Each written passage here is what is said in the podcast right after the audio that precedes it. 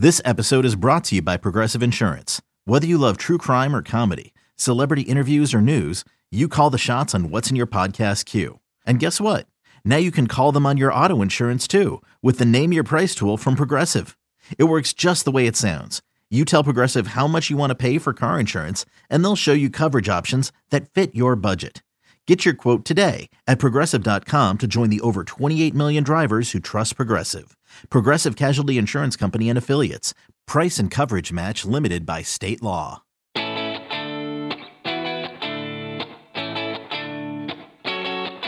We are joined this week on Sox Degrees by the two guys from Cespedes Family Barbecue. You know them from at Cespedes Barbecue because they just tweeted at Rhys Hoskins again. Jordan Schusterman and Jake Mintz, two of our absolute favorite people who enjoy baseball more than just about anybody else in the world. Hi, gentlemen. It is so good to be here. Uh, Jason, thank you for the kind introduction, uh, especially because people normally say Jake's name first. And uh, I really, it was, it was pretty cool that you went ahead and said Jordan first. I'm not, I'm not going to lie. I'm not, it's fine. I don't mind usually, but it, it's notable when someone goes in the other direction. Here's why I did that. Um, two reasons, actually. Number one, it took Jake 20 hours, I believe, to connect to the podcast. And then number two, um, the uh, the other reason is you were the most important guy over the past couple weeks when mm-hmm. Jake was biking 1,200 miles. You were his pace car, safety car, respite, life raft. So everybody, Jake Jake biked 1,200 miles, mm-hmm. uh, and Jordan was there with him. How was being the safety car? Um, it was good. I mean, it was a safety car, support car, pace car, a lot of different uh, you know, ways you could you could phrase it. Um, but it was a pretty easy lift for me. I mean, I'm really only driving a couple hours a day, and because of that, I, uh, you know, it was really just more about weird intervals of like when did I have to leave the hotel and whatnot. Uh, but Jake was the real star of the show, and Jake got to actually bike across this great land.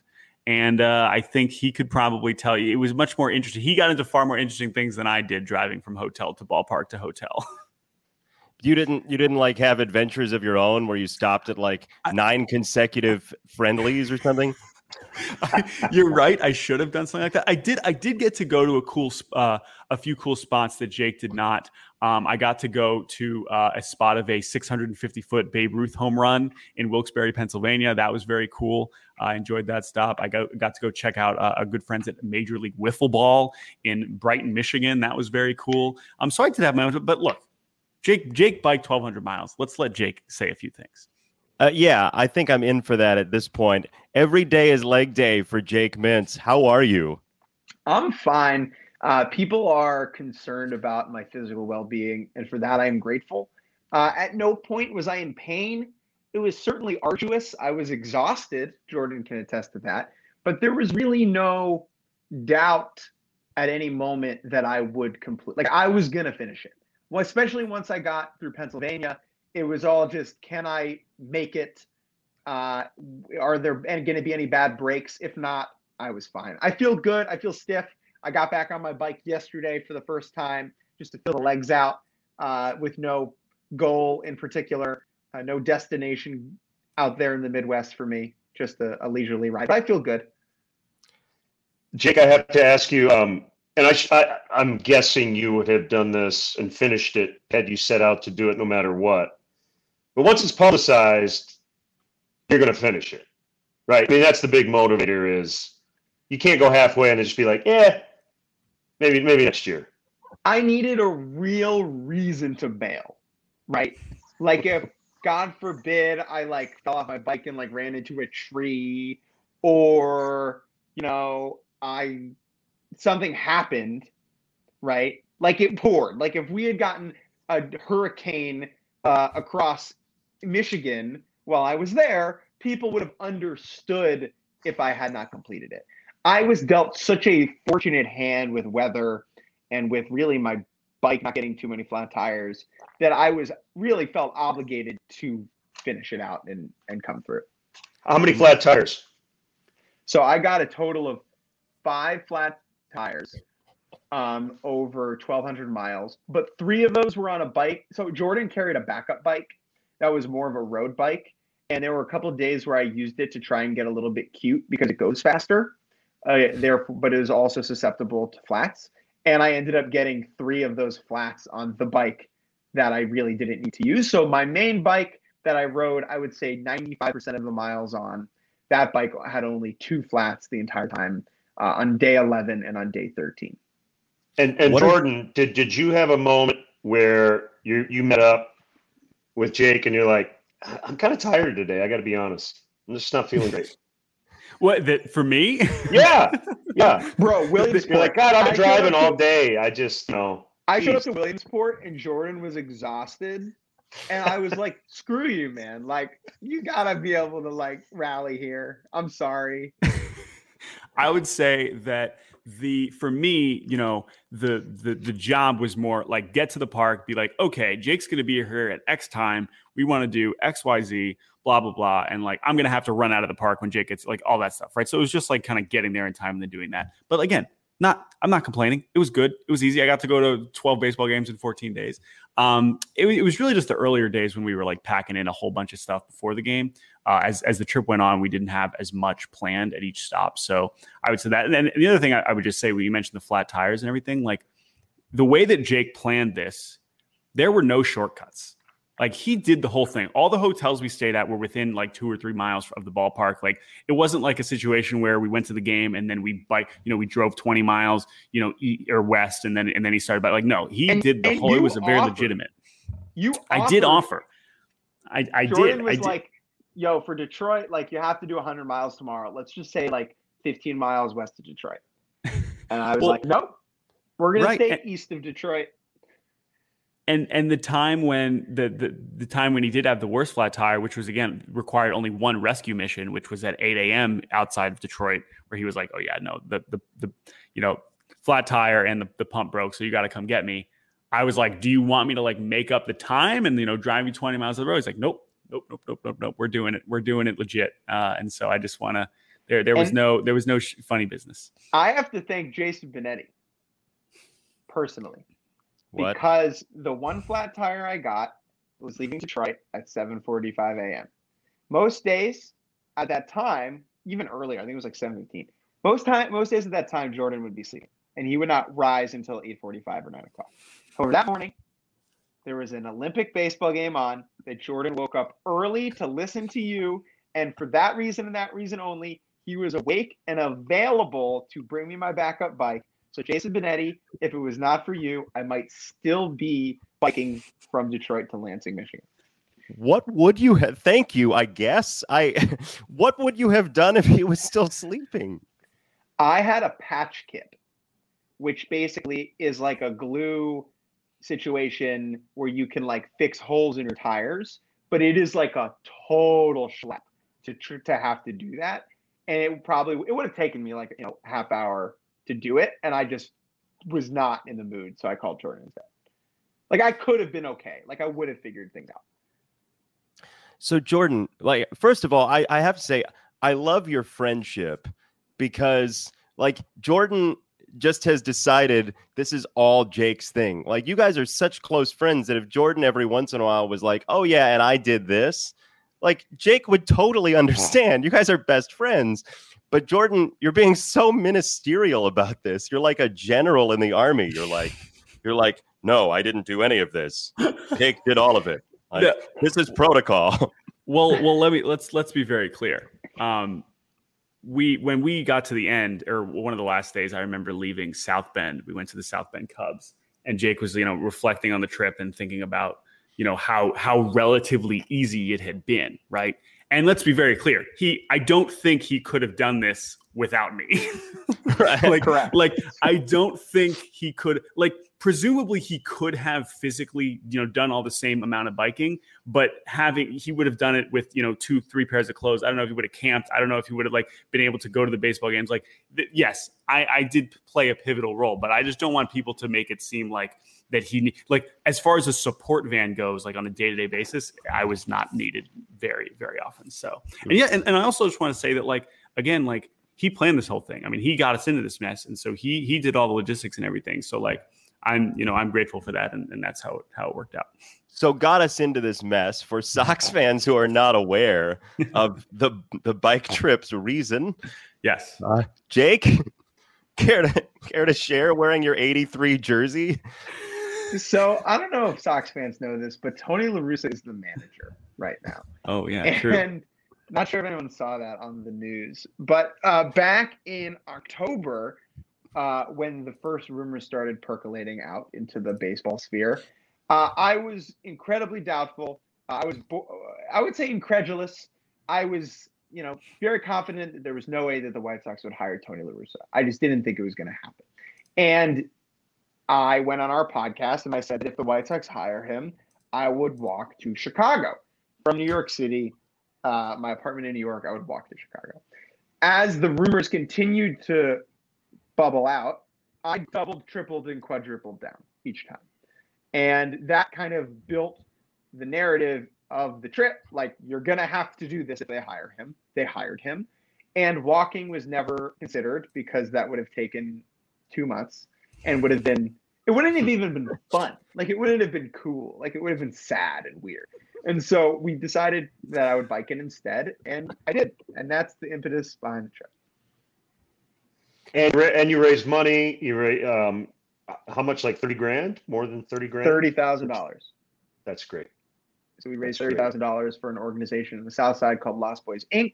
Uh, they do baseball and softball uh, programs for kids who can't afford them um, at the youngest levels and help foster, you know, joy for the game. And I actually got connected with them through Russ Dorsey, uh, who's a Chicago, longtime Chicagoan. And I was like, hey, like, are there any organizations that you've done work with that you trust? Because I'm not in Chicago, I'm not from there. And, you know, I want to make sure that this money's going somewhere worthwhile. And he set us up with Lost Boyz and LaVonte Stewart, who runs that. And it was a really good experience. And I'm happy we, we were able to raise that much money. And it's really a testament to all the people who follow us. Like, you know, I put some money in, but I didn't put in thirty thousand dollars of my own money. Like most of that is from five, ten, twenty-five dollar increments. You know, like we're like the we're like the Bernie Sanders raising raising money for baseball charity. You know, it's just it's a small donations that count.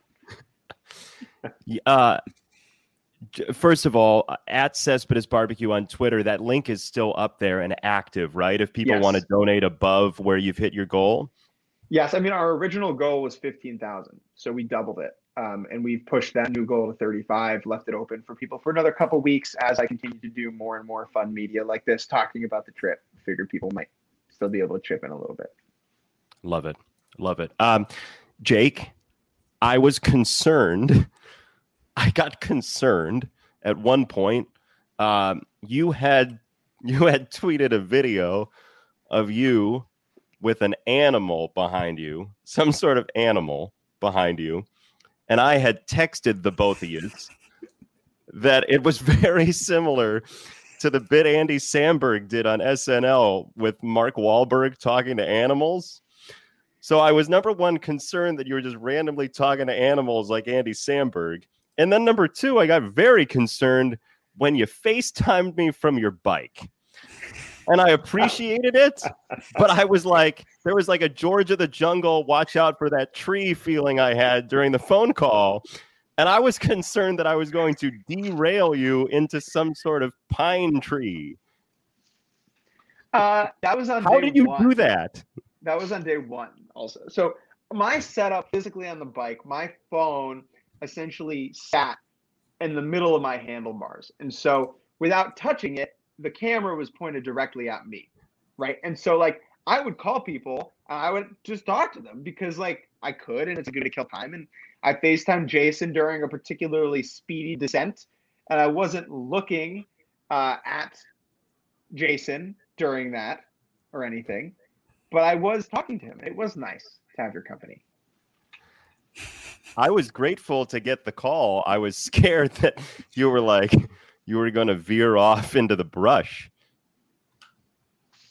You need to trust his. I mean, Jake accomplished a lot while on the bike, including tweeting out shout outs and stuff.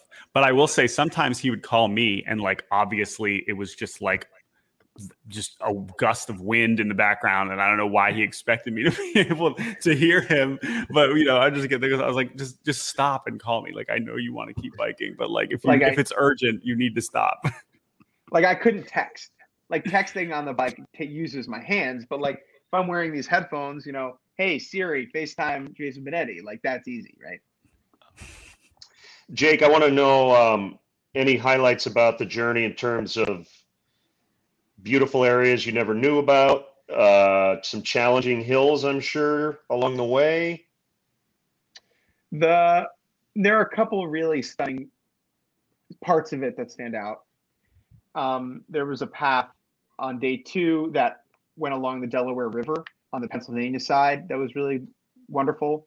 Um, biking off of roads was always better. So whether that was like a paved bike trail, a gravel bike trail, or really just like a dirt road or a dirt hiking path. Um, my bike has very wide tires and allowed me to kind of explore some areas that I might not have been able to on a smaller bike.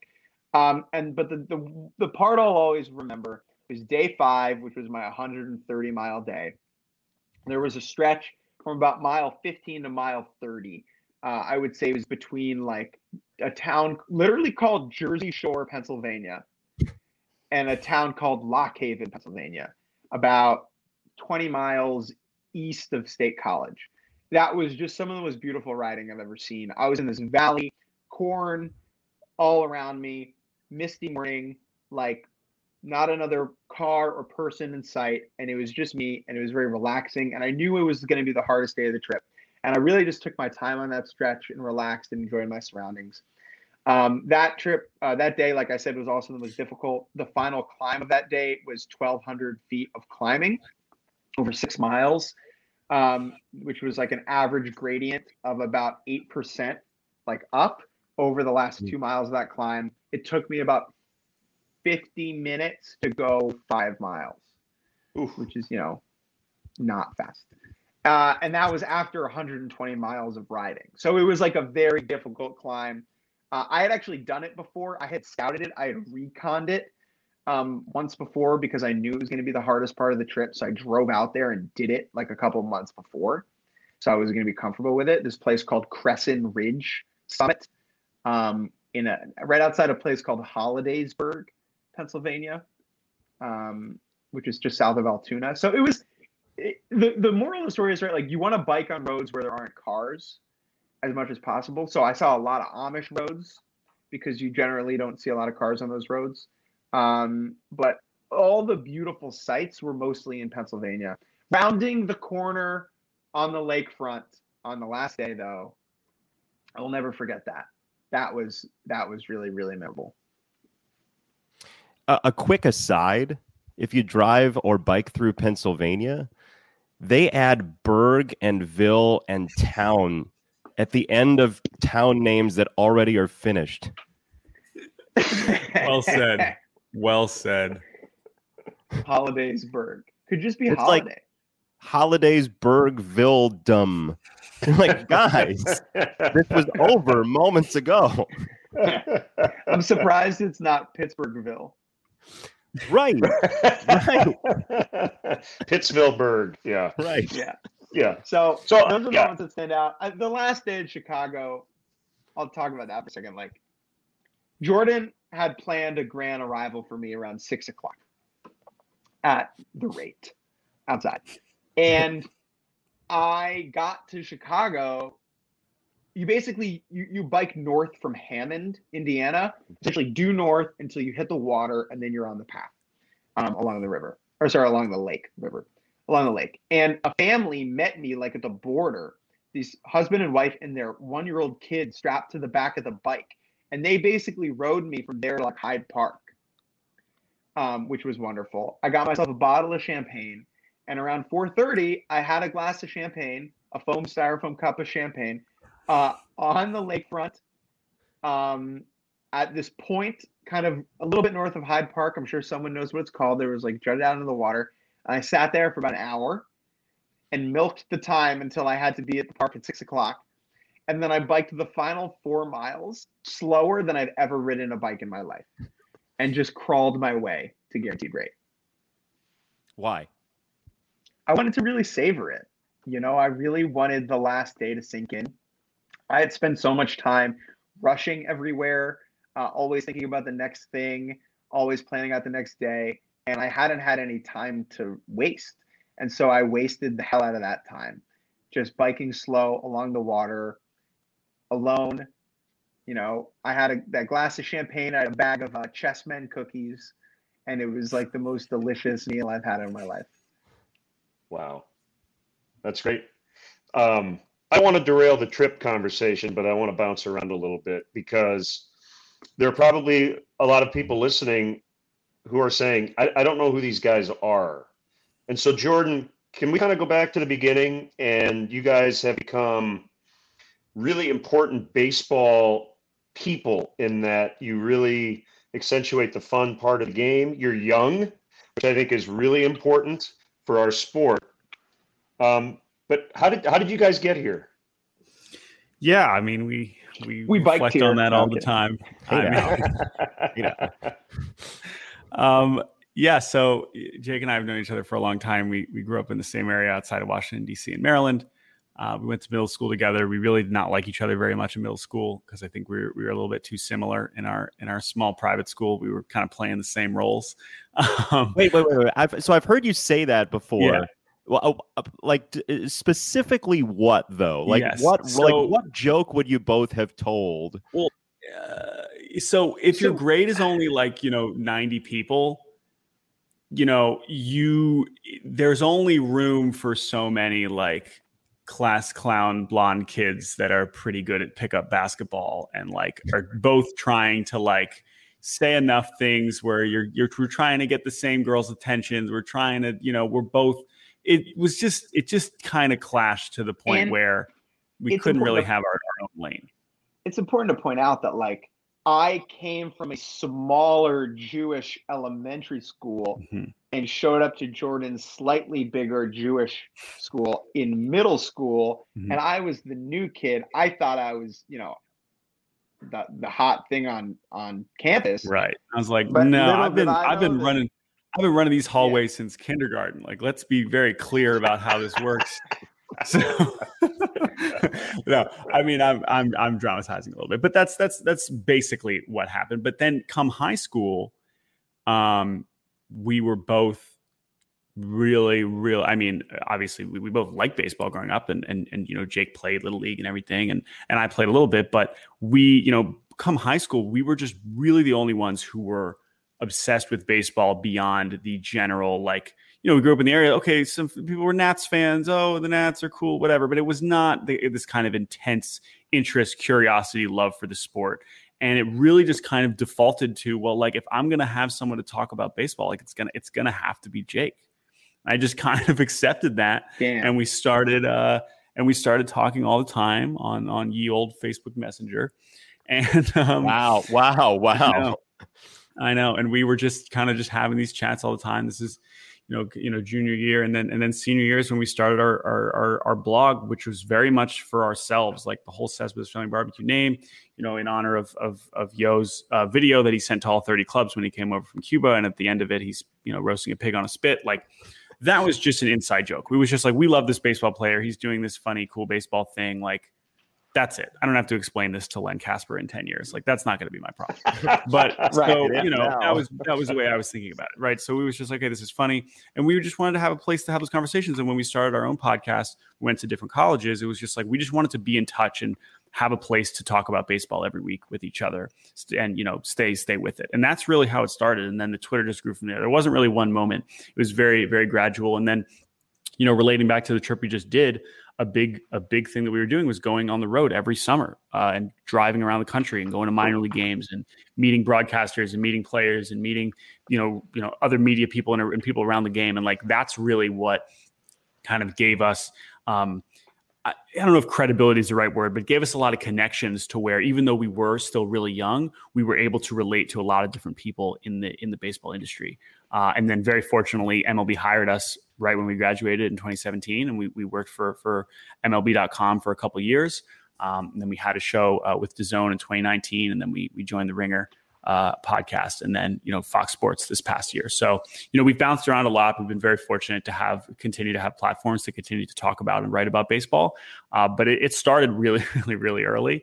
And uh, but to your point, it's like okay, yeah, these guys they're young essentially. It's not rocket science, man. Like we're just we are just trying to have a good time. We never thought we could out analyze um, people. And so we were, there's no point in trying to do that. Like, let's just have a good time and hopefully people can relate to that. And we found that generally people do. But it is still really weird, you know, when we show up to Chicago and there are people that have listened to our podcast since 2014 and it's and they're meeting us for the first time. Like it's very humbling it's very cool and it's we always have to remind ourselves like oh no people are still listening. Like jake and i are just trying to have a good time and talk to each other but we do know that we have a platform and audience and we we hope we've been able to to make the most of that. Uh, who would because I believe at some point your friendship needs to become a movie because it's what friendship should be. Who would play the both of you, and who would hmm. be who would be the antagonist to both of you? Like who is because you need to have a villain in a movie to create some sort of conflict. And I don't sense that you guys have a lot of open conflict other than maybe arguing over Eddie Guardado for some reason but who would play you and who would be the villain in the movie from your lives? Like, is there is there an antagonist? Is it is it Bob Nightingale? Like, I, mean, I mean, I don't know if it's like if you're talking about like us as you know professional baseball people. I mean, I guess you could just pick whatever people are trying to not have fun with the game, but like I don't know. In terms of like our personal lives, yeah, I mean, we we had a lot of like personal conflict. We could go back farther to stuff that's yeah. not nearly as interesting. Um, I, I gotta say, this is a great question and not one we've really ever gotten before. And so, credit to you, Jason Benetti. That's why there should be no movie. There should be that no too. Movie. That too. Isn't that is unacceptable. Like they made a movie. They made a movie about friends who played tag over decades. Okay, you guys can be a I movie. Know the bar's low. I know the bar's low. I I understand that. Um, as for who would play us, hmm, hmm. Jason, do you have any Jordan. answers? Jordan plays me. We just flip it. That that would be pretty. That would be pretty. Do, do you yeah. know how much? Do you know how much you guys would hate that answer 15 years ago when middle school started? Oh, you're right. oh, I know, I know. Uh, but okay, so like, I don't know. I mean, we're also like not big movie people, so we're the wrong people to ask. So like, I'm, I'm, I would honestly trust you as the casting director, Jason, more than just about anybody. Um, so maybe, I mean, we'll circle back. I mean, you know, maybe there is a, a correct answer. Hmm. I want to get back to the. Uh, I don't like it. The, the more I want to get back to the more interesting question, though, and uh, this gets touchy, I know but why and who would ever have a problem with you guys? Mm. And I know Len Len just like got booted off of the podcast in the middle of that. So maybe one of the people who hates you just got rid of him. Oh my god! There, there, there we go. That was impeccable timing. That was a I, that. What a question. Oh, he's back. Oh, we're, we're back. Len's back. Len, one of their one of their haters just knocked you out before you could out them. All right, oh, ask the question again.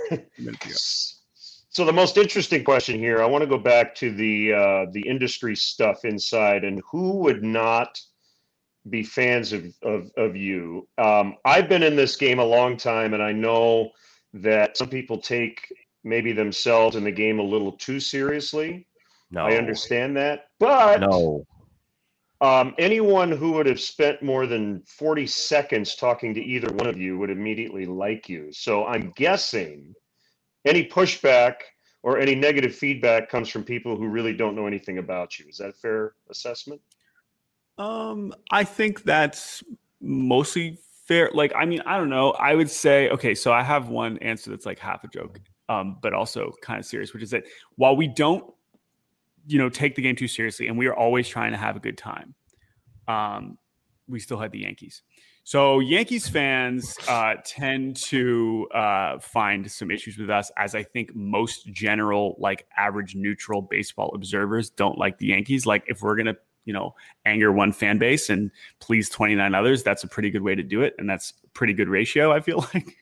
Um, so that's that's one example but like yeah i guess sometimes we don't since we have a platform and we talk about baseball and we give our opinions even though again we are not analysts we say a lot of dumb things as has been established on this podcast many times like we're going to be wrong and that's okay because we're not trying to be like the ones that are right all the time. So i guess specific fan bases if we feel like we're not giving them credit. But at the same time i also feel like we have the advantage of that like i'm a mariners fan jake's an orioles fan. We root for bad teams. And like we love watching everybody. And yes, there are teams that get more attention than others, and we like obviously watch the White Sox a whole lot more than we watch some other teams.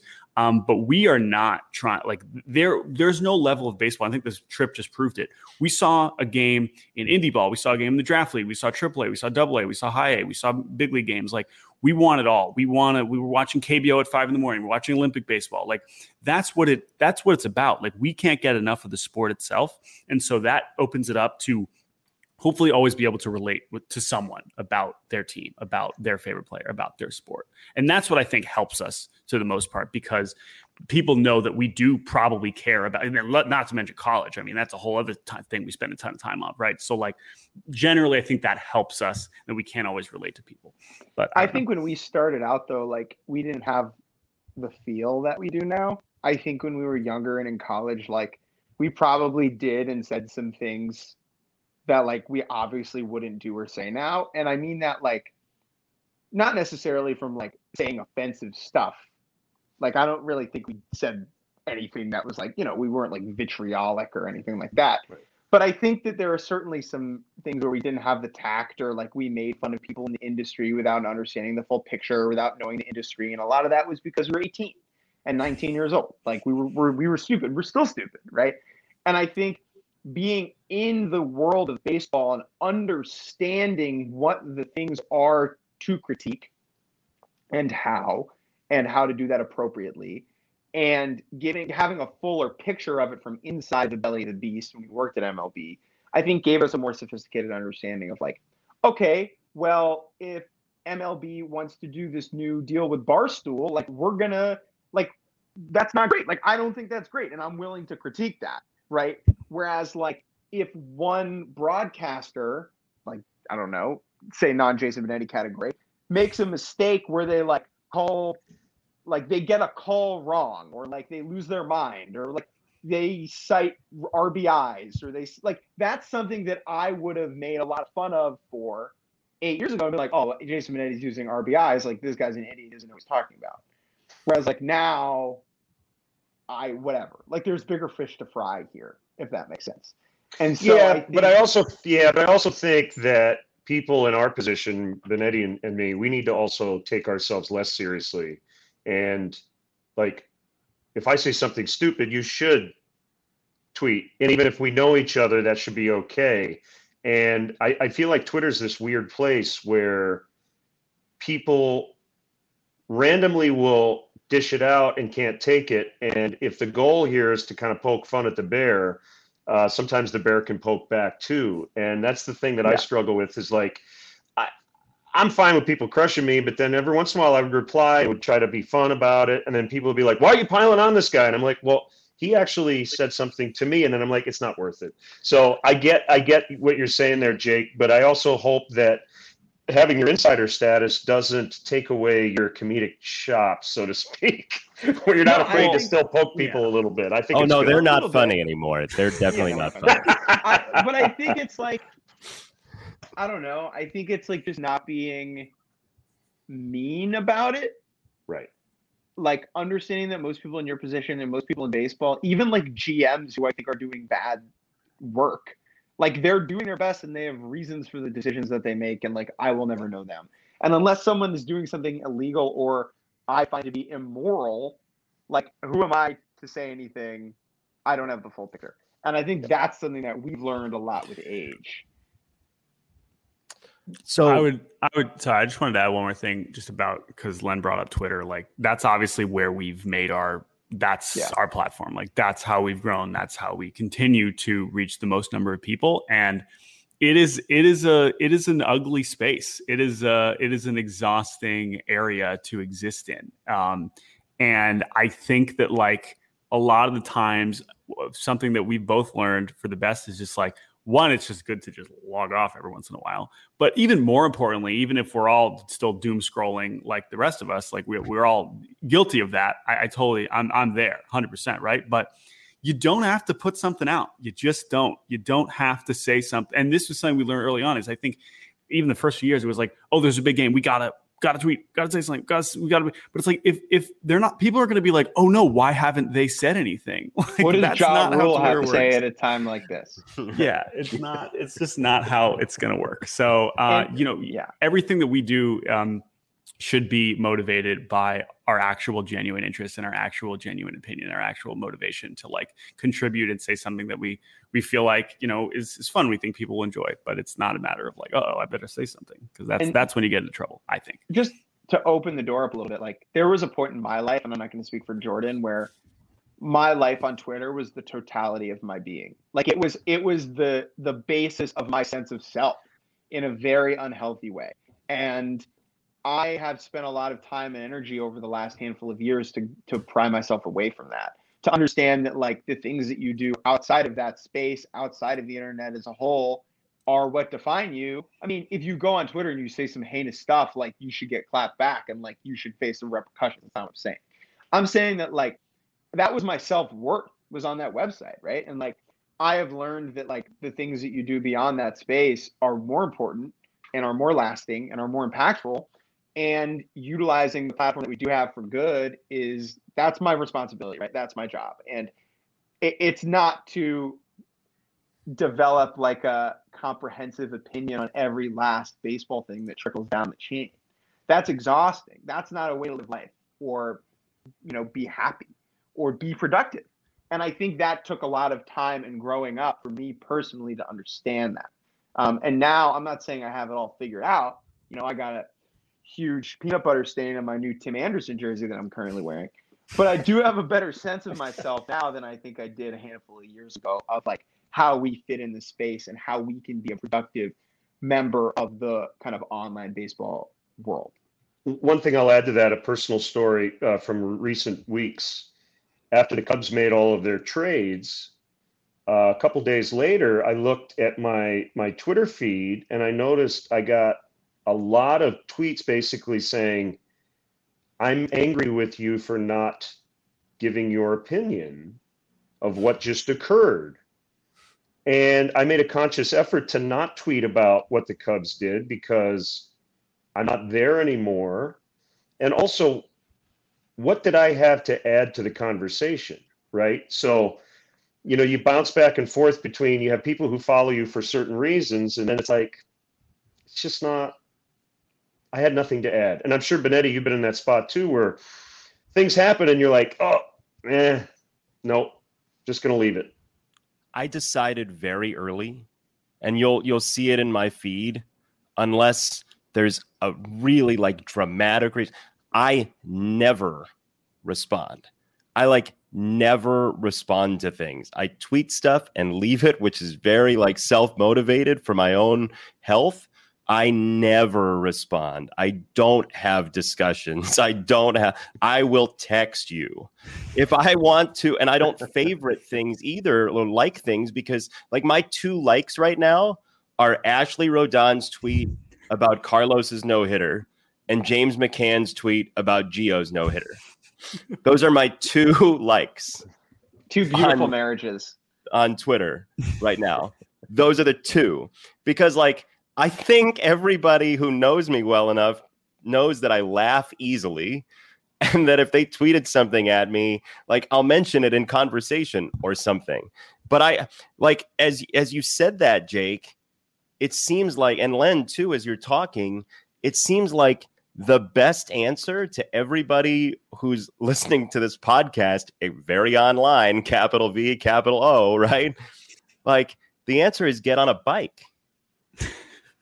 Yeah, I'm not even kidding. I mean, like I'm I'm being no. slightly snarky, but also really like full circle ish here. I think isn't that to me that's interesting, Jake. That like you were trying to pry yourself away from the internet, and you bike twelve hundred miles after a hot take.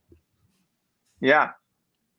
No, I mean, I think that the trip is pretty indicative of of how I choose to interact with the internet in a way where it's like utilizing it to the best of my ability for good, but also not living on it as much as I once did. And like I again, like I don't want this to be a whole treatise on like the internet. Like again, I did just I watch do. Bo Burnham's special, and it's all I'm thinking about right now.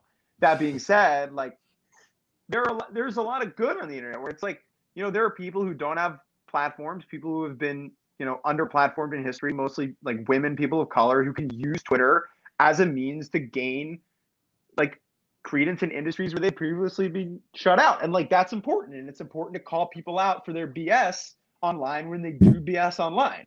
And I'm not saying that that's not all key. Like I'm just saying, I'm just saying that like I realized that there's a balance there. That there is an um, like I'm not saying leave the internet forever. I'm not saying go bike to Chicago. I'm not saying be like Jack Kerouac and like walk into the woods. Like I'm saying like maybe an hour less a day, maybe a half hour less a day. It might make you feel a little bit better. Don't cut it out completely.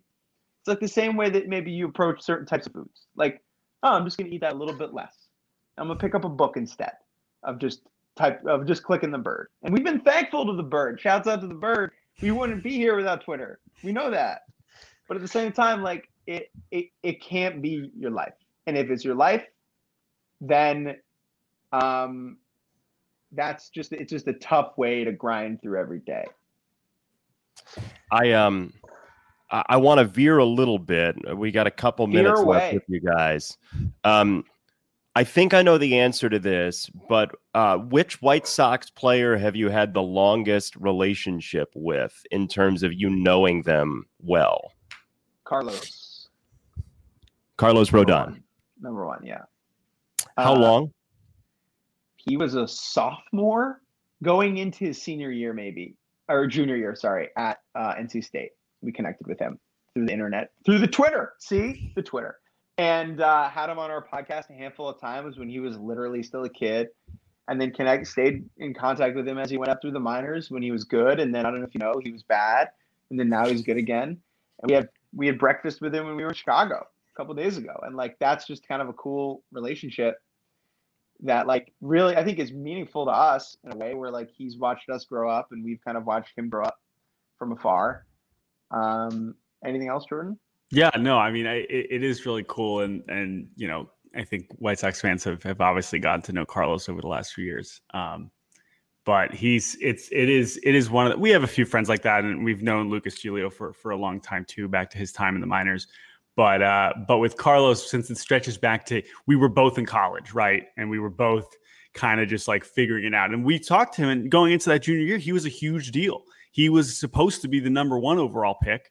Um, he had come off this unbelievable sophomore year, an amazing summer, and and at that point, that was one of the first for us. It was like, oh my god, like we have like a real big deal baseball connection. Like, but also he's just a couple years older than us, and also in college. So like, it was this friendship. But I also remember still being like pretty starstruck early on, and so to kind of go through all those waves with it is is is really cool, and and it it, it pays off just because like he he's checking in to make sure Jake is alive on the bike trip, you know, like that's, and that's, you know, partially because he finds it hilarious, just like everyone else. But um, those relationships mean a lot. And I know it's, you know, it's a little weird. And, and some people have asked us about this before. It's like, okay, well, like, what are you guys? Like, you're not journalists, but like, like you're friends with players. You're still journal. Like, is, is it weird? It's like, I don't know what we are. Like we we just talk about baseball. Like the, the friendships with the players obviously pays off professionally, but we also hope that it brings together like just a genuine thing that like we realize how cool it is and, and fortunate we are to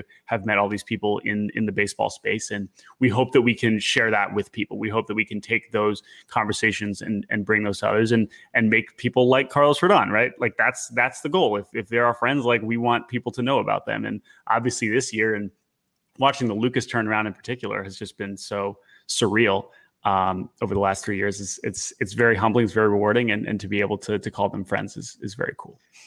What and Benetti, I'm going to ask you this too. What's the dumbest baseball opinion you've ever had? And I'll start. In fairness, Ooh, I. I MC the Cubs World Series ring ceremony in 17. And this is not an excuse, but Anthony Rizzo said it. And so I borrowed the line.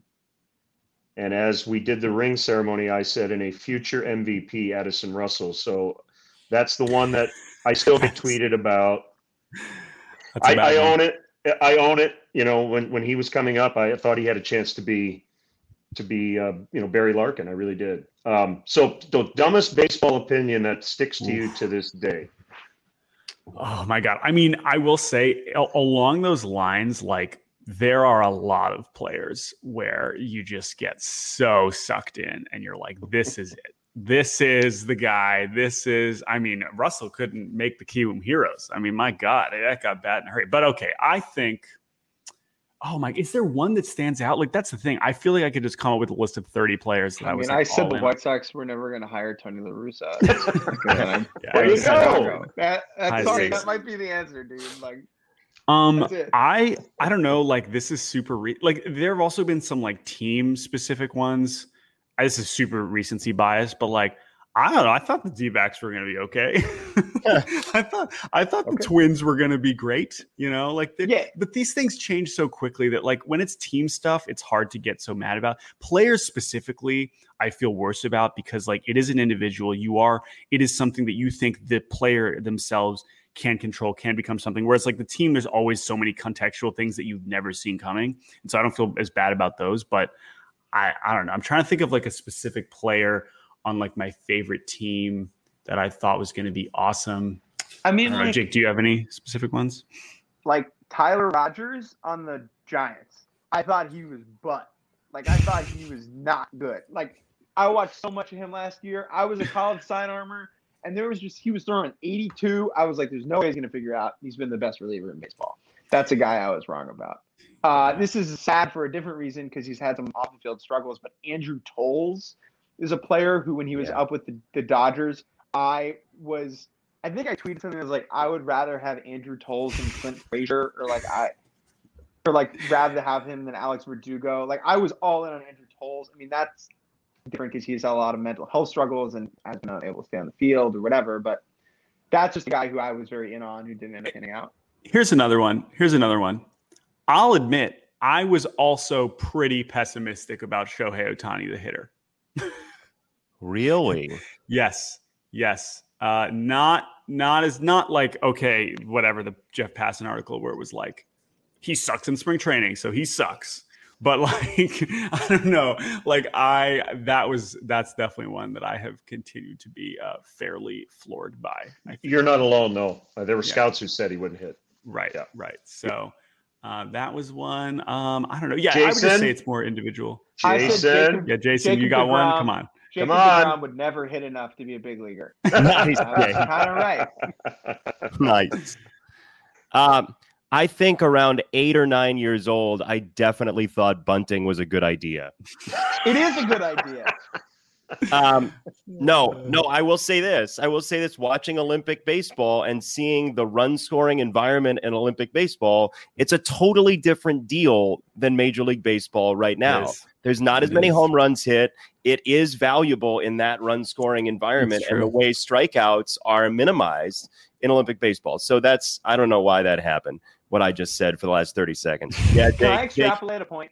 please that? extrapolate. Something that is very important to me, Jordan, is hammering home to people that Major League Baseball, it, while great, is not the totality of baseball. That whether that is the style of play or the apparatus of MLB, whatever, they do not control the sport. They are the number one thing in the sport, and they are, you know, I think Kai Correa, one of my favorite people in baseball, described MLB as El Dorado, right? It is it is it is the golden land. And that is true. But it is not the be all end all necessarily. And that there is beauty in other types of baseball, whether it is Olympic baseball or the minors or uh, you know, winter league or college ball or terrible division three college ball. Like that is all worth watching, and those styles of play are valid for their own sakes. And like bunting, Would I bunt with Cody Bellinger? Well, maybe right now because he's been terrible. But you know, no, I wouldn't. Right? Would I bunt in a D three game with the tying run on second base and no one out? Like probably because the dude probably gonna get out. Like baseball yep. needs to be viewed. People view it all through an MLB lens, right? And like that's not right. always the case. Winter ball is a great example of that. Like you know, I spent three months down in the Dominican a couple years ago, and there were like I probably saw ten home runs in three months. like, yeah, you should probably bunt.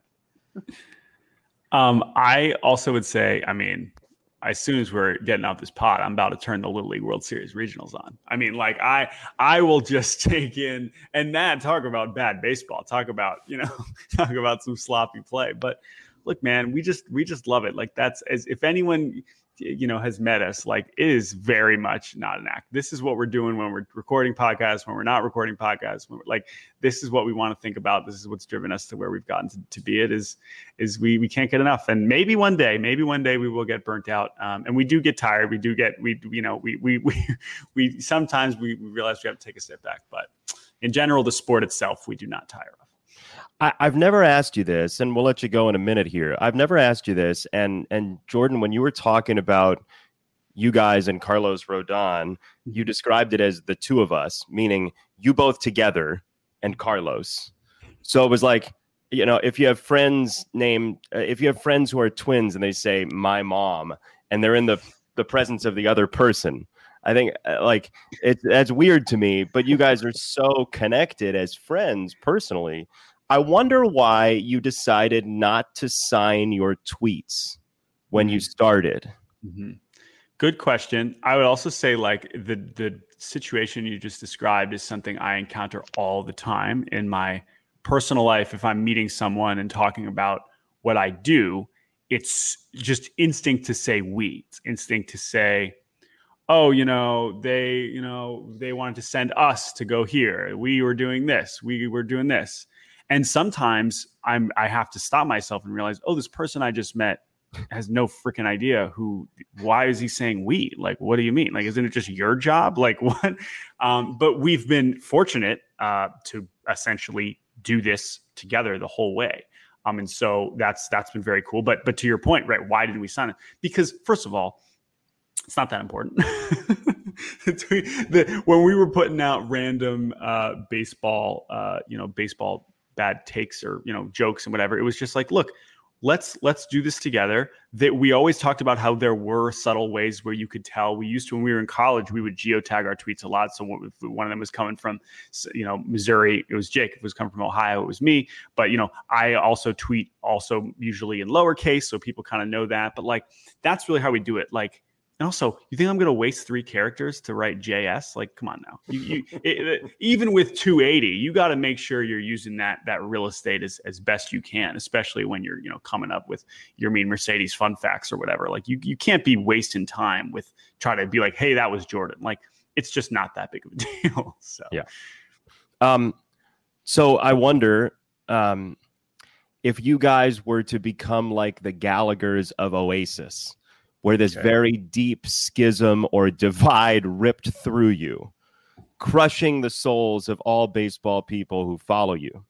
What one topic would most likely create that earthquake that drives you both apart forever and for always? Wow. Mm. What a freaking question. Probably eating oysters. I would say that's probably I had a dozen last night and thought about you, Jordan.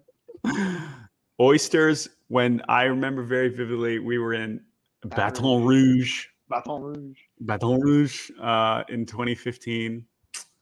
And like, of course, you get oysters when you're down in Louisiana, but I was just so repulsed. I almost just walked out of the, the restaurant. But uh, besides that, I think that's really it. I don't know otherwise. I, I think like that. I'm that won't happen. We'll bail from the baseball world before we hate each other is what I'd say. Like I we do what we do together because we like one another and it makes our lives much easier because like there's almost an unconditional respect and appreciation for one another and like you know Jason I'm sure this is something that you've experienced to an extent with with Stone like it makes your life a lot easier when you know and trust the person that you're working with every day. And like I'm know for sure, not to name names, you've probably both been on broadcasts with people who you didn't know very well or maybe you didn't like and that's okay and you deal with it and you're a professional. But like we don't have to do that. Like I know every day that I love Jordan, Jordan loves me and there's an appreciation there that's a decade old. And like the second that I don't get to really experience it anymore, I'll go do something else. Like, you know, I think and you know, one of the few reasons why we I think left MLB, amongst other like they started I think to deprioritize us as a unit in a lot of ways. You know, they had us doing a lot of different things, and like we wanted to be together, and like we wanted to do stuff together. You know, and it's pretty much as simple as I like making things with my friend, and we've been fortunate enough to turn that into a job and into a life. And people are like, "Oh, do you envision a world where like you guys like do your own thing?" Like that maybe like we write our own stuff independently of one another, but all I know is that today and tomorrow and the next day, like I want to make fun of Jordan, and like I don't anticipate a world where that's not the case. That's an awesome place to finish, gentlemen. Thank you. Thank you both. Thank you. Thanks, guys. Jordan Schusterman, Jake Mintz. Uh, one last time for people, they can find it at Cespedes BBQ on Twitter, but anywhere else that you'd like to point them if they want to donate after your ride? Yeah, you can go to, I mean, just you can donate straight to Lost Boyz. It doesn't have to be through our situation. You can find us on Chip In, which is the website that we've been using to rack up donations. Um, that's all I got for you. Watch Lifetime. Thanks, boys.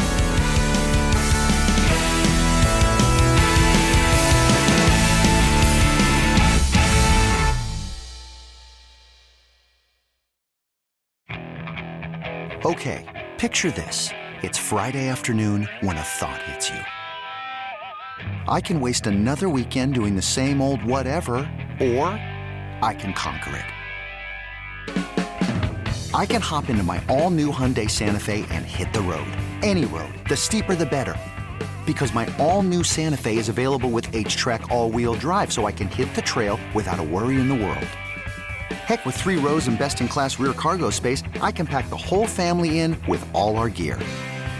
We've got available dual wireless charging for our phones, so we'll never lose touch with civilization, and we won't lose touch with the primordial power of Mother Earth. So, which is it? Waste the weekend or do something a little more epic? And conquer it in the all-new Hyundai Santa Fe. Visit HyundaiUSA.com or call 562 for more details. Hyundai, there's joy in every journey.